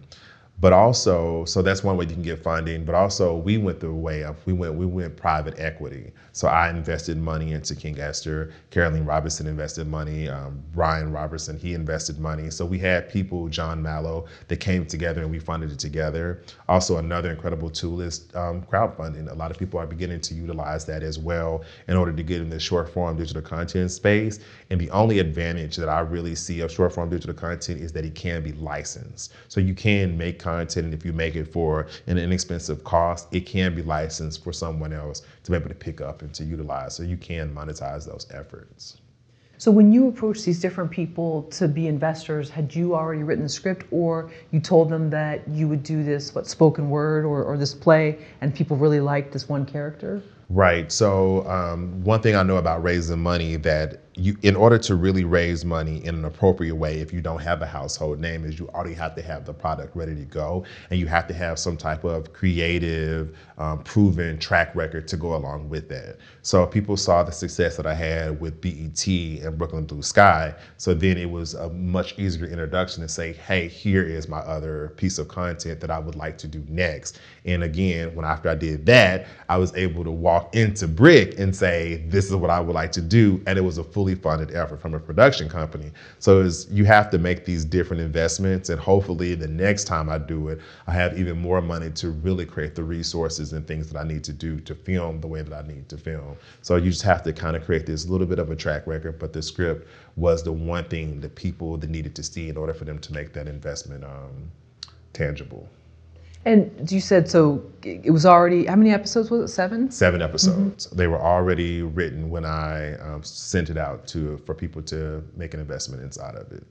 Did anybody try to say, can we just tweak this one part? Can we make this not too noticeable? Can we not touch on this topic too much? Or did they say the opposite? It needs to be more in your face. They were so open to the way I wanted to create, and that is the beauty of people trusting in your vision. And if you don't prove that from the beginning and people don't trust you, they, they, then they do hit you with notes. They do say, hey, this is how I would like to see this because they've never seen you execute. But because I'd executed a, a, a really well done, well crafted product and people read the script and saw the, the dearth of what I had kind of put together, they had all the trust in the world. Like, this is exactly what it was supposed to be. It was also really nice for us to send it out to a lot of trans organizations to make sure that they could put their eyes on it and make sure that the experience that Esther was having was absolutely authentic. And, and they agreed? They agreed. Everybody loved Esther. Everybody loves them some Esther. so it's been nice. Even in the release of it, it's been really, really nice. And just to see so many people support a story um, that needed to be supported. Did you know King Esther was going to be released on Issa Rae's channel during the screenwriting process? I did not know that. I had no, I didn't even think it was going to be possible, to be honest with you, because she has so many fantastic productions and so many people are reaching out to them and their team to get access to their platform because of what it's able to do to transform your career. So I just really wrote it from a place of authenticity. And then it was just nice to be on the other end and just see this is the path that was laid and designed for it. But I had no idea, none. What's that process like once you finally sort of get an email yes or maybe? How, how does that work? Sure. So once somebody like a um, Issa Rae Presents says, yes, we want to take your series, then they have to make sure that you have a really strong chain of title. So they need all like the documentation that goes with saying that this is absolutely your production and that there's no type of copyright infringement that kind of exists within the context of the series. But we also were able to use fair usage um, licensing because it was a series that is really saying something more. It's not just purely entertainment value it also has a lot of educational components to it as well. So then we got there, then we had to put together a partnership agreement. We had a lot of meetings to discuss the approach, how we wanted to release, how we wanted to give gain access and traction. We would come visit that kind of in the middle of the series, and we just kind of put it all together. And then October 17th, we released the series, and then every Thursday after, we were just able to put it out. So that's how the process went. And what time frame is that? So it took us about two months. Two months from the time that they said yes, because the production was already ready to go. Since we already had all of our paperwork together, we already had our book, we already had our chain of title, we didn't have to go make any of those things happen, which is again the advantage of professionalism and knowing this is what you need in order to get this deal um, secured. So it was about a two month process and, and everything happened really fast. Everything happened really quick. And before we knew it, it was like out. It was like, what? You know, and it did really, really good. What do you think people get wrong with wanting to do a web series? Are you think they're writing for the market instead of how you said you didn't know, so you're just writing a story that you want to tell based on the feedback you were getting? Right. I think what happens a lot of times, um, most of the, the digital series that I see are usually actors who want to showcase themselves inside of a, a, a, series, which is fine. There's nothing wrong with that. But I think what happens when everything is a direct reflection of you, some of the rigorous approach that you need to take to some of the flaws that the character may have, or even some of the performance that an actor may give, gets lost because the series is 100% about them, right? So I think what really uh, unlocks a little bit of magic in you and to not make it so personal and make it more objective is to be able to tell a story that necessarily you don't own. Maybe an experience that you had, but it's not necessarily about you as a creator. And also, we've seen so many friends in an apartment living together talking about life. We've seen so many of these things. So I think the freshness of King Esther was that not only was it a digital series, but it was a new approach. It's like, oh, this is one day. And it was there was some dark, very dark elements to the series. So to see something that they have not seen before allow people to kind of hang on to the series a little bit more. Because uh, you know, people quickly move past you on um, on the internet. Great, I like that. Yeah, you're right. There have been a lot of friends in apartments Where were you when it went live? So we were at the New Orleans Film Festival. So we made the product in New Orleans. We love the New Orleans Film Festival. We wanted to one day possibly get in, and we actually got into the festival, and we decided to release it the day after the screening. So Oh, we were in New Orleans, and we were having a big party when it was online, and everybody was seeing it. Wow. Yeah, it was it was so serendipitous, and it was it could have been more perfect. And so, did you reflect in that moment, like, this all that I went through? Yes. If, if this is what I had, I think this is worth it. Yes, it made it. It made it all worth it. All the cast were able to come back to New Orleans and be there, and just to see how full circle some things come. We could have never designed it more perfectly than what it was able, than how it was able to happen. And it was nice to be able to be there, be inspired, breathe the same air, eat the same food, which. I gained a lot of weight that week, but it was all worth it because I think New Orleans is such a special and unique um, city that has given so much to me. So it was so nice to be there as we released our series. You went to college there? I went to school in um, Louisiana, so I went Oh. to in Baton Rouge. I went to LSU, and then moved to New Orleans right after right after I finished. What is it that's so? Spe- I've never been there. I've always wanted to go, but what is it that, that's so special? So there's a culture that, um, and an ownership of that culture that the people have that just, you know, when someone loves their city and they treat it with that same love and respect and that dignity. And it's a city that's kind of unlike American cities where tradition is king. And so everything that they do has a traditional element to it from the second lines to Mardi Gras and how they have the people in the city actually have the Mardi Gras experience to how they eat food on Sundays in these really big pots and you know so it's it's it's a it's a culture that's steeped in traditions to to be able to participate and understand those traditions is what makes it so special and um, I don't think there's any city in the in the world quite like New Orleans. And after Hurricane Katrina, did you notice changes in how the community came together, Mm-hmm. or? Yeah, so it was really interesting. So I was there before and after Hurricane Katrina. I moved back maybe a, a year and a half afterwards, and in a lot of ways, it was it had this very like um, darkness to it. I mean, all the lights weren't on in the city when I got back. Um, the grounds, the median wasn't being cut on a regular basis when I got back. It was still very much a city that was in peril and in the stage of rebuilding. Um, now you're able to see a lot of the gentrification that has taken place, and a lot of the residents that were in New Orleans that had never left actually, when they got out, they never came back. And so you see the city in a different way than I saw the city prior to August 28, 2005. But there's still there's still really beautiful element. The people have some of the people have moved back and have continued to maintain those traditions that have been able to continue to make the city um, extremely special. So some of that is gone because of gentrification and Some of it's gone. I mean, some of the history was washed away in the storm. Um, I mean, when you just really think about um, some of the evidence that was needed for like uh, legal fights and battles were gone, um, lives were lost through that process, homes were forever destroyed and not rebuilt.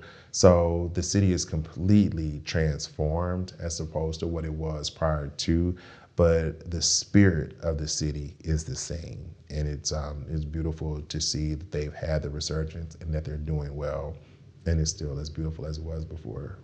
Do you almost consider that more your home? I don't actually. I love New Orleans, but I struggled. Woo, I had such a hard time when I was living in New Orleans. Um, I didn't have any money. It was very hard for me to find a job, very hard for me to get anything. All I had was enough money to get a dollar and 14 cents muffin to be able to write in the CC's coffee house every day that I was writing in. And all I did was just write every single day because I didn't um, it kept down the hunger pains, to be quite honest with you, and it kept me distracted from the reality of life that I was actually having. It was very, very tough because I was young and trying to make something out of nothing in a city that wasn't um, uh, an environment that could cultivate my career. And so it was very, very difficult. And while I love New Orleans, I don't see it as like my home. I, I feel like much more of a New Yorker. Oh, okay. Yeah, much more of a New Yorker. I felt at home from the first day. I love New York. With creating content that you wanted to create, working with Issa Rae, Did you feel you were finally where you wanted to be? Yes, I feel like that's where I was supposed to be. Um, that's why we made the decision to go with Issa Rae Presents and the Color Creative um, YouTube channel because we knew that there was an audience that was there that was specifically for us. And Issa Rae and Deniese make sure that they allow voices to be to, to be the voice that they are. They didn't ask us to change anything. They just wanted to amplify the voice that and perspective that we had already given. So it was just so nice to be at a place that didn't ask you to change anything. So you could just be Dui. Yeah, I could just do my Dui thing. Yeah. That's the kind of environments that I look for. Nice. Yeah. And, and, and does that part of like sort of the test as to where you want to be or what you want to do is do I feel like I can be me and I'm not being controlled into being someone else? Right. Yes, that is that is an important component to me being able to flourish as a filmmaker, while yet still being able to accept and work with others in order to make my work better. Because it's still a very collaborative effort to creating a film product. You can't do it on your own; it's impossible. But to be able to do it the way that I see myself being able to do it, I mean, you can have a Starbucks or you can have CC's Coffee House. They're not going to do coffee the same way but you can still enjoy the cup. Sure. And so yeah. it's the same way with me. It's like you can enjoy my product, but you can also enjoy the process of doing it as well. Making sure people get lunch breaks, making sure people feel seen, making sure people feel heard in a way that a lot of sets don't necessarily run themselves. And so I get it. Um, it's just the way that I do things, and it's my approach to storytelling. Because I want it to feel authentic behind the camera and in front of the camera as well. What does filmmaking give you that you don't get anywhere else? Joy, a pure a pureness in the joy, and it gives me a focus that I don't have anywhere else in my life. Like in a lot of ways, my actual life is a mess. but my film career is okay, you know, because it just, I have a focus. Like I can wake up in the morning and know, like, this is the story that I'm telling, and I get to collaborate with other beings and other creative souls and entities who are trying to get to somewhere creative as well. It gives me such pleasure and such joy to be able to do that and to be able to define it as a career because it wasn't a career when I first started. It was a, a, a, desire, it was a goal, but it wasn't a career. And now I'm comfortably in a place where it's a career for me and I'm actually being paid to write screenplays or to put together productions for, um, for brands. And it's really, really nice to be able to do that. What's your advice to someone that um, is in a small town that's creative? Maybe they don't feel like they fit in. They love people there, but they want to break out. Yeah, I, I, get it. I get it. I was there for a really long time, and the reality is, is at some point you will have to get out, depending on whatever your eventual goal and your desire is. But to create where you are. Um, when I first moved to New Orleans and made my first short film, I wasn't in LA, but it mattered right? It gave me the skills that I needed to put together a team and to lead that team. Um, I did a good 10 other films in Louisiana before I made my feature film. And I did that in Atlanta, Georgia, you know? And so it's just, you know, where you are, create where you are because you're going to need those skills as you move further and further along down the line. Um, one thing that I do see difficult, and I, and I, and I identify with uh, a lot of these people who go to film school, where the the process is set up for you. It's told. You know, you don't have to go find a script supervisor. There's somebody that's there that's going to be a script supervisor. And so when they get out and get into the real world, they really struggle because the um, foundation to create is not established for them. They have to go make it happen for themselves. So creators like myself who have that fortitude to just get out and make it happen, it'll give you a competitive advantage when you actually get into the real world because this is how you actually have to put it together. You got to barter, you got to work with people, you got to have people intelligence. You have to have all those things in order to just get your work out in the most um, nuanced way that you possibly can. Do you think there's a danger to being a creator in a small town? I do think that it doesn't have its advantages. So one thing about being in a small town is you're not gonna your crew is not to be as nearly as talented as what you would like them to be. Um, I mean, just a first AC, you don't think about how much a first AC matters until you're in a situation where a first AC saves your production, right? A script supervisor, a lot. So in a in a lot of those small towns, you don't have access to those resources to be able to put it together at a very high level.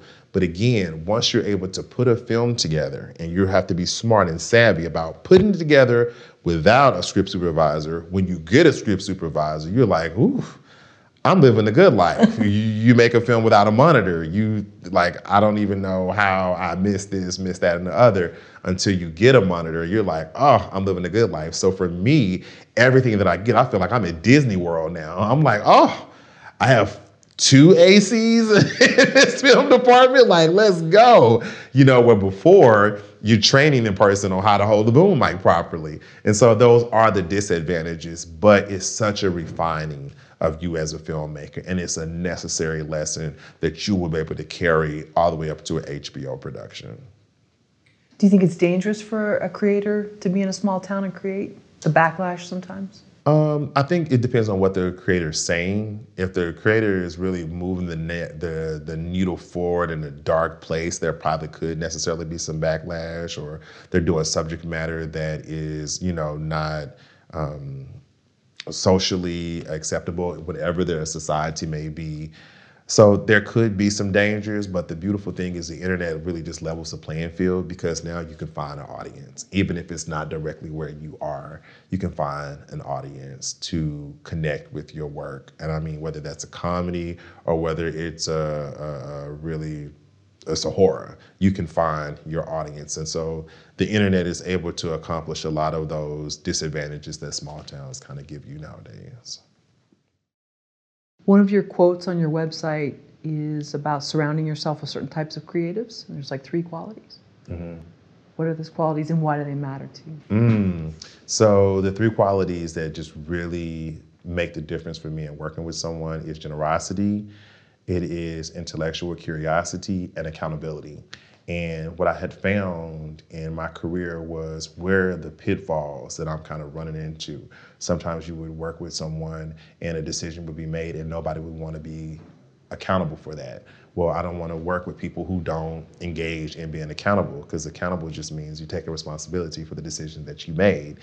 And then one of the things that I am just by nature is I'm a very generous person. And so I want to work with other creators who are just as generous because if you're able to give to each other, then that gives everybody more to be able to hold on to.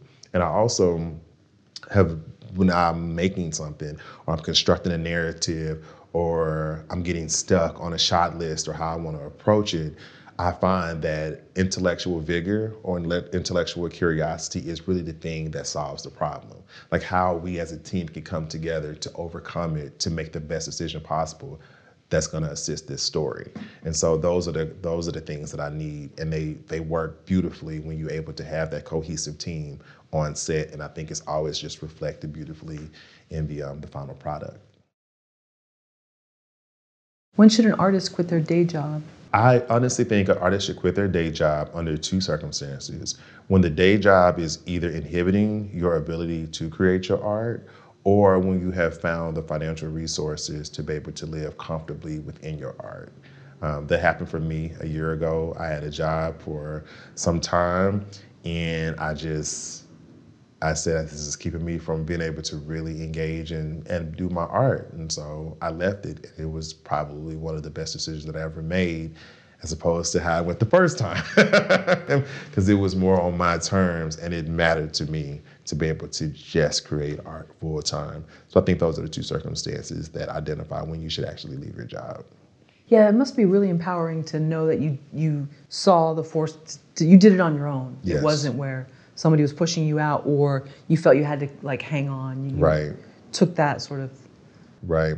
And I was no more pre- prepared, to be quite honest with you. It wasn't like I had saved this, you know, incredible amount of money to be able to live for like a year. None of those things happened. But I just knew my heart was telling me that it was time to go. And so I unlocked that fear. I walked through it and I was so happy that I did because right on the other side, I was able to get a job that really paid a you know, a fair amount of money for maybe to live on for some time. And I'm continuing to see different opportunities just arise to say, hey, and it's just kind of carrying me forward. So it was the right decision to make, and I'm glad that I made it. What was the worst year you had as a filmmaker? The year, the worst year I had as a filmmaker was definitely the year after I created Lesson Before Love. Um, it just, the difficulty of holding this production in my hand because it's my child. And I sometimes will always say it was like having a child before I was ready to have a child because you still have to get this child ready. You have to put this child on his feet and send it to a film festival, or you have to do this. And so I had all these accountabilities and responsibilities towards this film project, but I didn't even have the personal resources to take care of myself. And so it was an extremely, extremely dark year for me. A lot of times I kind of don't even really want to reflect on it because of how difficult it was to know that you have this really good product, but you don't even have the resources to eat that day, but you got to edit. So editing on an empty stomach is incredibly difficult. It's not inspired editing. You know, you're just trying to get through it. And we made so many mistakes on that project, and we lost. Um, we did. We lost so much along the process, but we did the absolute best you could do with forty-five thousand dollars. like, and that's why I'm so proud of that project because it's like ah I mean, what I was able to accomplish with nothing was remarkable, but it was a very, very dark time. When did it turn around for you? It didn't turn around for like another year and a half after I made that production. Um, and it had nothing to do with the production. It started to, I started to take care of myself. And so I was like, Ugh, I need a job, you know, I needed to get an apartment. I needed to do the things that I needed to do for my mental health. And so I started to do those things. I'm exercising regularly, eating better, um, actually hanging out, engaging in meeting people and you know just all the things that i needed to be doing not stuck in a lab just editing a film so it was a lot on the other side of that. And that's why i thought it was going to be impossible for me to go back there because there was so much pain when i was there. And so now as i'm approaching doing my next feature film again i just hope and trust that it'll be different this time around and you like to write in noisy, loud coffee shops? I do. I do. And believe it or not, I'm able to focus because it's like so much going on around me. I'm like, ah, no, stay here, as opposed to being home and just sitting and thinking, like, oh, I wonder who wrote Downton Abbey, and then looking it up online, you know. So it just gives me a different kind of like focus to be able to just write in a um, in a busy environment. It just makes sense for me for whatever reason. Do people ever try to talk to you and ask you what are you doing? And yeah, I engage in coffee talk. I'm cool with coffee talk. You know, the coffee talk doesn't really bother me. Um, what I find though is a lot. There's a lot of very respectful creators out here because everybody's trying to create. Even people that have successfully done it, everybody's still trying to create. So it's nice to be able to work with different people who still respect the process, and we call them like um, writing dates. So I just meet up with other creators and we'll we'll write together for like eight hours, and we'll just call it like a writing date. And you know, we'll engage a conversation here and there, but yeah, we do. Yeah, there is something um, interesting about being in a busy space mm-hmm. because you can almost tune out some of that stuff, mm-hmm. but it, uh, it, it keeps you. I don't know. There's a different energy to it. Yeah, it is. And I feel like sometimes it, it, some people should give it a try, whereas in the past maybe you think that too much chaos is not good. It actually can be invigorating. It, it really can be in a lot of ways. So I agree with you 100%. Yeah, and you see some interesting stuff happen in those mm-hmm. coffee shops. You do. and they might end up in your story. They, and they have. What's on the horizon for you? So next is a feature film um, called The Inevitable Sadness of All Things Good, which is the original work that King Esther was derived from. So that is my focus, is to do my next, my second feature film actually. I only did one, so.